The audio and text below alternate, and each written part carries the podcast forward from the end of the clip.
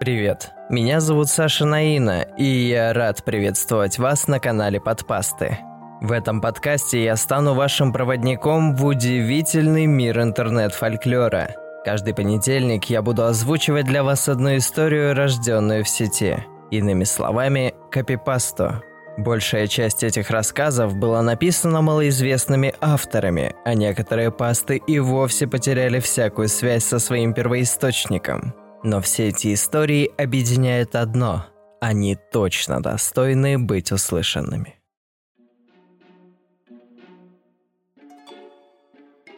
Есть контакт. Антон лениво перелистывал журнал «Ом», полулежа на скрипучем, из последних сил сопротивляющемся старости диванчике и вытянув ноги в нечищенных ботинках на еще более пожилом табурете. Иначе было не пристроиться, диван слишком короткий. Впрочем, другой бы в его бытовке и не уместился. Половину помещения размером 2,5 метра на полтора занимал массивный письменный стол образца 30-х годов прошлого века – а на оставшейся половине Антон пытался расположить себя самого. Получалось не очень, ну и жаловаться тоже грех. Ведь он не просто лежал на диване, а как бы работал. Есть такая профессия – приемщик цветного лома. Не такая уж и плохая, кстати говоря. Некоторые приемщики совсем неплохо зарабатывают. Но Антон к этим счастливчикам не принадлежал. И не потому, что плохо работал, просто точка была бесперспективная – у хозяина, Павла Ивановича, а за глаза просто Пашки, дача в Михайловке. Вот он и поставил возле станции контейнер с бытовкой, а Антона посадил приемщиком. Для перевоспитания. Два месяца назад Антон с приятелями махнул на выходные в Москву и там немного подзадержался. Всего-то дня на три. Обычное дело. Но Паша вдруг завелся и отправил его в ссылку. Вот и сиди тут, дурак дураком. Работы-то нет никакой. Пока не кончилось лето, деревенские хроники иногда кое-что приносили. Кто вентиль латунный, кто кусок провода, а кто и подсвечник. А нашел или украл – это уже не Антона забота. Но сейчас на дворе уже середина сентября, и все вокруг вымерло. За день всего два клиента заходило, какой уж нафиг заработок. А самое обидное, свалить с работы пораньше не получится. Пашина мамаша здесь до самых холодов живет и обязательно настучит сыну, если Антон бытовку раньше времени закроет. А до города еще час на электричке пилить. И до ноября хозяин сворачивать точку не собирается, если вообще не решит ее на зиму оставить. Вот ловуха. Надо же было так вляпаться. И работа не работа, и бросить нельзя. Антон уже полтора года армию косит, легально ему никак не трудоустроиться. Вот и сидит здесь, считай, что в лесу. Еще немного и сам волком с тоски завоешь. Хоть бы урод какой залетный к нему заглянул. Грустные размышления Антона прервал негромкий, но настойчивый стук в окно, а затем послышался знакомый сиплый голос. «Антох! Антох, выйдь сюда, дело есть!» Это Петрович, абориген. Один из немногих мужиков в деревне, кто еще не полностью пропил свои мозги. Петрович по ночам охранял бытовку и пользовался неограниченным доверием Паши. На своем веку он пережил уже трех приемщиков и ни разу не был замечен в воровстве. Приемщики были замечены, а он – нет. Сторож предпочитал в случае нужды занимать деньги у тех же приемщиков, а потом отрабатывал долг на погрузке товара. Но если и сейчас он пришел с той же просьбой, то его ждет глубокое разочарование. Ничего Антон Петровичу не даст. Он и сам уже пару раз беспардонно залезал в кассу, чтобы как-то свести концы с концами. Еще одного нахлебника бюджет фирмы не выдержит. «Ну чего тебе?» – проворчал Антон, открывая дверь, и только тут заметил, что Петрович пришел не один. Рядом с ним стоял... Да, за два года работы Антон насмотрелся на разных клоунов, но такого видел впервые. Из-под синего замызганного халата, какие обычно носят уборщицы, выглядывали тощие, нелепо вывернутые ноги в оранжевых лосинах. А обуви совсем не было. Сам незнакомец весь какой-то щуплый, скорбленный, а руки у него короткие, зато с длинными тонкими пальцами. И пальцы эти мелко безостановочно дрожали. «Запойный», – наметанным взглядом определил Антон – Интерфейс доходяги подтверждал правильность первоначального диагноза. Лицо даже не синее, а какое-то фиолетовое. Череп абсолютно лысый, губы тонкие, а глаза огромные и какие-то безумные. Добавьте к этому сморщенную, словно чернослив кожу, крохотный нос с пуговкой, почти незаметный в складках местности, и острые, в форме лаврового листа уши, прижатые к голове, и вы поймете, какая это была картина маслом. И весь описанный натюрморт тоже мелко подергивался на длинной, слишком тонкой для такой нагрузки шее. Да, плющило мужика конкретно. Без дозаправки может до аэропорта и не дотянуть. И цель визита вырисовывалась все яснее, но не мешало бы все-таки уточнить. Может, они такие не с пустыми руками приперлись? Ну, и что это за чучело? Поинтересовался Антону Петровича, поскольку глупо было обращаться к сбежавшему из кунсткамеры экспонату. Но чучело оказалось говорящим. Оно сделало шаг вперед и произнесло почти нормальным человеческим голосом. «Здравствуй, землянин». Антон хмыкнул. «Да, с такой работой в цирк ходить не обязательно. Но достойный ответ клоуну сочинить не успел. Петрович толкнул брата по разуму в сторону и взял инициативу в свои руки. «Помолчи, уродивый, я сам все объясню. Представляешь, Антох?» С виноватым видом повернулся он к приемщику. «Сидим мы с Васькой Сафоновым в лесочке за его хатой, здоровье поправляем. И вдруг из кустов этот выходит. «Привет, — говорит, — земляки, Дайте посмотреть, что это за жидкость у вас в бутылке. А я ему отвечаю, не беспокойся, братан, та самая. Он все сомневается. Мне, говорит, в эту, как ее, жизнеобеспечение залить надо. О, как завернул. В голосе Петровича послышалось неподдельное восхищение. Видать, из интеллигентов. Ну, я тоже не в капусте найденный. На том же языке ему и отвечаю. Вот и у нас с коллегой аналогичный случай.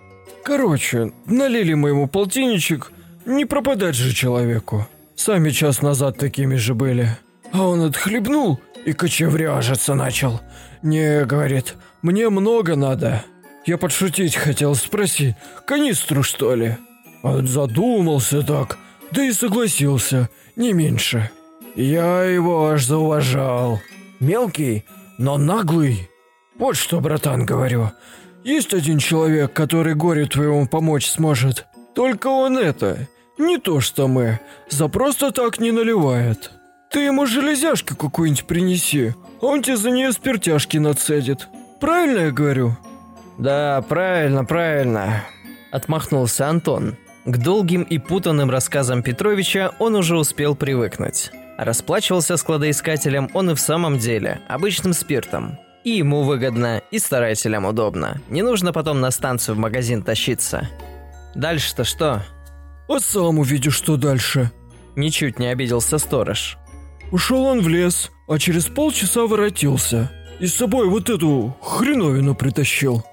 И он показал на лежавший чуть в стороне круглый предмет, больше всего похожий на крышку канализационного люка.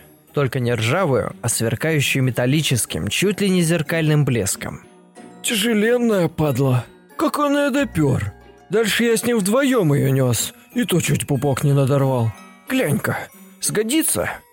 Надежду, с которой Петрович смотрел на Антона, объяснить нетрудно. Ясное дело, что он не по доброте душевной помогал незнакомцу эту крышку нести. Но и обнадеживать его раньше времени не стоит. Антон присел на корточки над странным трофеем. Сразу и не скажешь, из чего он сделан. Не чугун и не простая железка, это точно, но и не оцинковка. Уж на это добро он насмотрелся и привык уже считать себя знатоком металлов. Но тут никак не мог определиться. Скорее всего, нержавейка, но тоже не факт. Провел на всякий случай по диску магнитом. Не прилипает. Деранул напильником. Не берет. Ударил им же по краю крышки. Не звучит. Вообще никак не звучит. Черт знает, что это такое. Я у него спрашиваю, ты откуда такой взялся? Продолжал зудеть над ухом Петрович. Он отвечает, из леса. А я ему, ты что, живешь там? Или работаешь? Он глазами заморгал, не понимает. Но объясняю, должность-то у тебя какая? И тут чудило это такое выдал. Если б не на стакане был, ни в жизнь бы не запомнил. Оператор антигравитационного модуля. А у нас в лесу, вот чтоб мне кроме воды ничего в жизни не пить. Отродясь никаких модулей не встречалось. Разве что военные чего понастроили. Так ведь тоже никто про такое не слышал. Ты не похож он на военного-то? Дохлый больно. Петровича не слишком заботило, слушает его Антон или нет. Главное, как-то сгладить томительные минуты ожидания приговора. Мне, говорит, у вас дышится трудно. Воздух здесь не такой. А ну, конечно, если к городскому дыму с измольства привык, то в нашем лесу и правда может дыхание перебить. У нас не воздух, а настой сосновый. Душа радуется. У Антона душа не радовалась, даже наоборот. Он думал, как поступить с непонятным куском металла.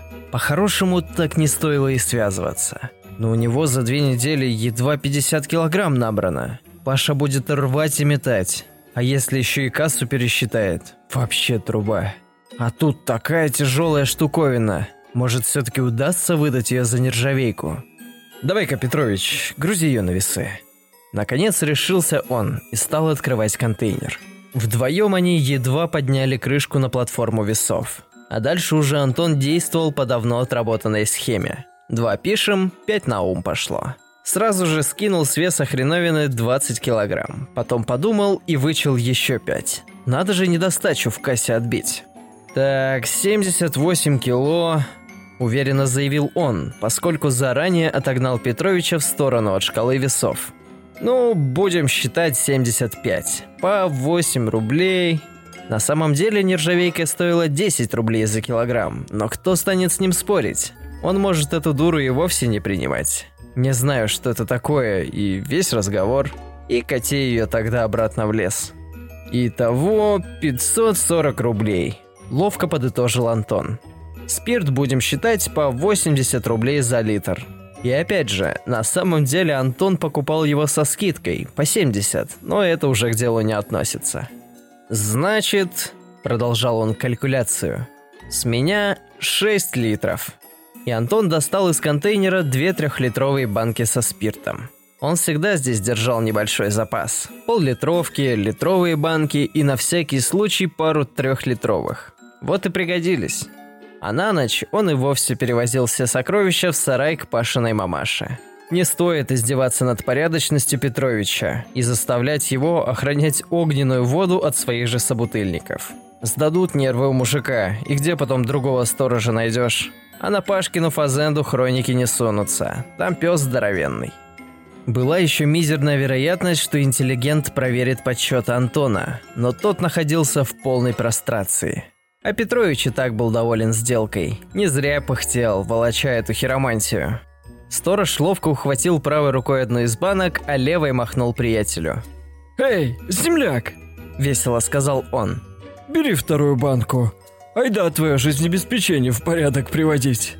У пушки леса он обернулся и крикнул. «Спасибо, Антох!»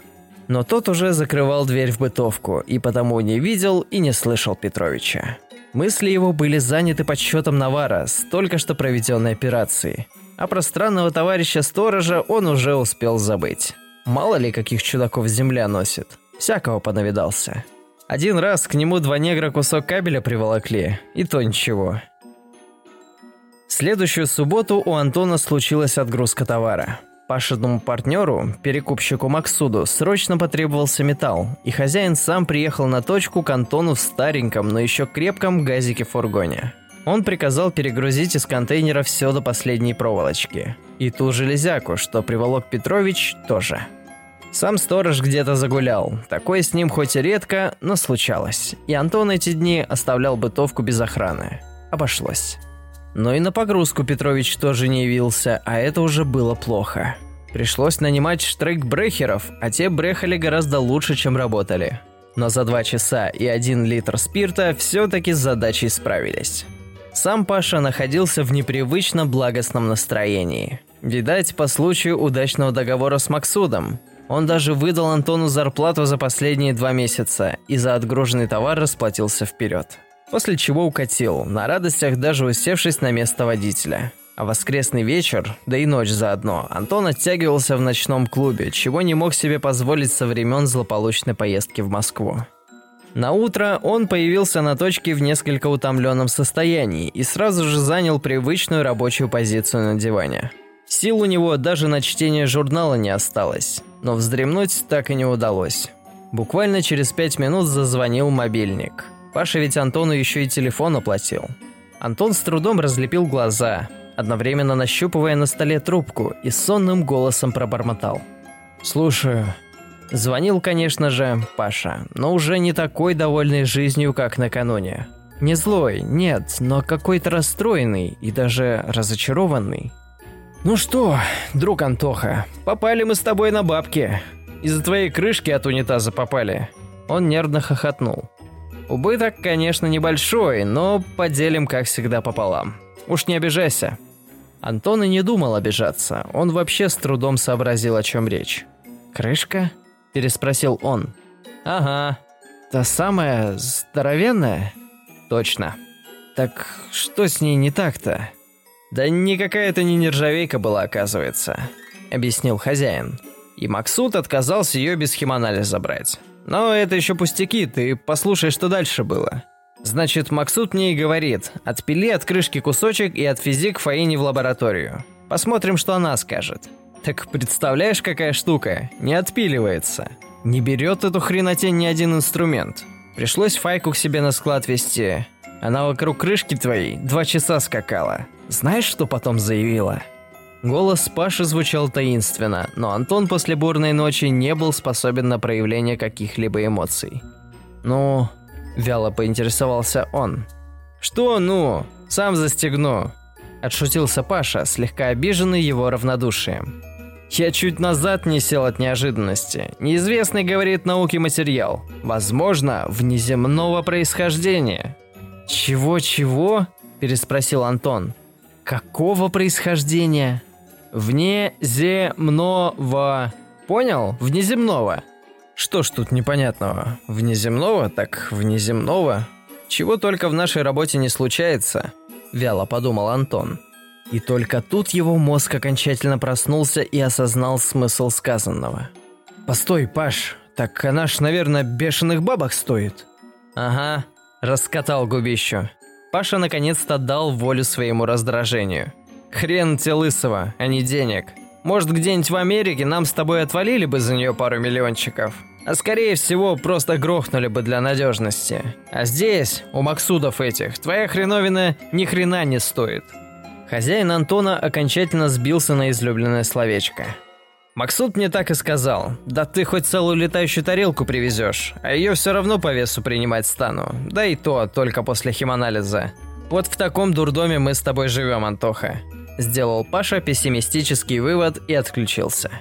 Антон переместился с дивана на табурет, закурил и глубоко задумался. Уснуть после таких новостей смог бы только конченый пофигист или какой-нибудь урод тупорылый. Антон, что ни говори, не всю жизнь приемщиком металла работал. Он, между прочим, почти целый семестр в политехе отучился. И книжки разные в свое время подсчитывал. Мысли Антона были сумбурными, но крутились исключительно вокруг загадочного предмета. Внеземного происхождения? Надо же, такая вещь никому, оказывается, не нужна, кроме моих алкашей. Где они ее, интересно, откопали? В лесу? А там она откуда взялась? И тут его внезапно осенило – а что если в лесу приземлилась настоящая летающая тарелка? Дальше мысли его понеслись с поистине космической быстротой. Ведь внутри ее вполне могли находиться инопланетяне. Конечно, вряд ли кто-нибудь уцелел при падении, но вдруг... Погоди, а что если это чудило... Антон вскочил и судорожно закурил новую сигарету. Как он сказал, генератор антигравитационного поля – да не мог деревенский хроник такие слова сам выдумать. И одет он был чудно. Если уж на то пошло, он и на человека-то не очень похож. Оттого Антон его за синяка и принял. Точно, пришелец. И задыхался он от того, что земная атмосфера ему не подходит. Авария у него, наверное, произошла, он же собирался... Сейчас... Ах, да! Систему жизнеобеспечения чинить. Почему-то спиртом. Уже починил, должно быть.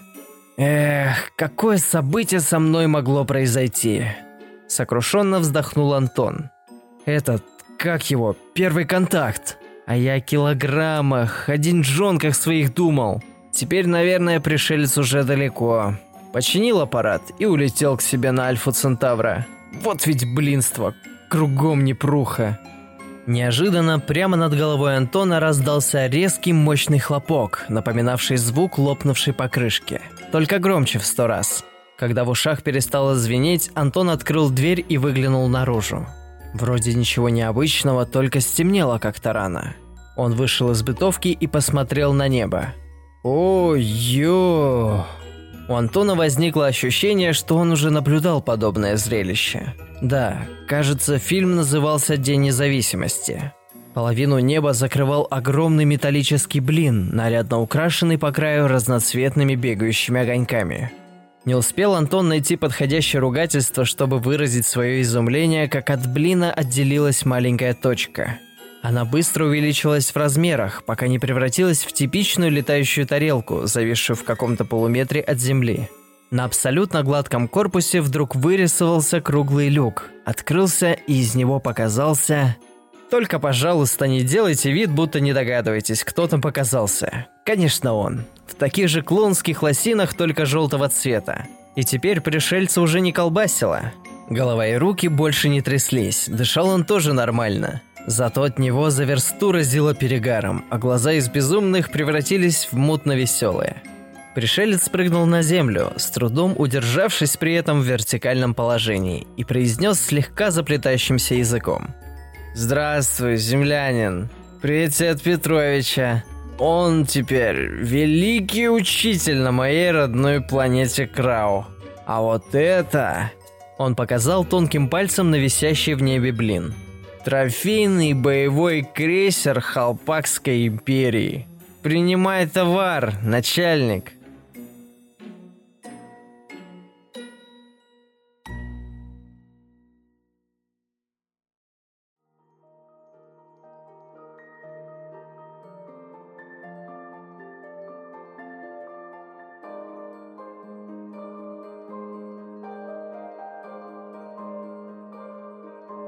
Автор истории Нил Аду. Друзья, если вы дослушали подкаст до этого момента, то он точно вызвал у вас какую-то эмоцию. Я буду рад, если вы поделитесь ей со мной, оставив оценку и отзыв на той площадке, на которой вы слушаете мой подкаст. А на сегодня все. С вами был Саш Наина. Услышимся.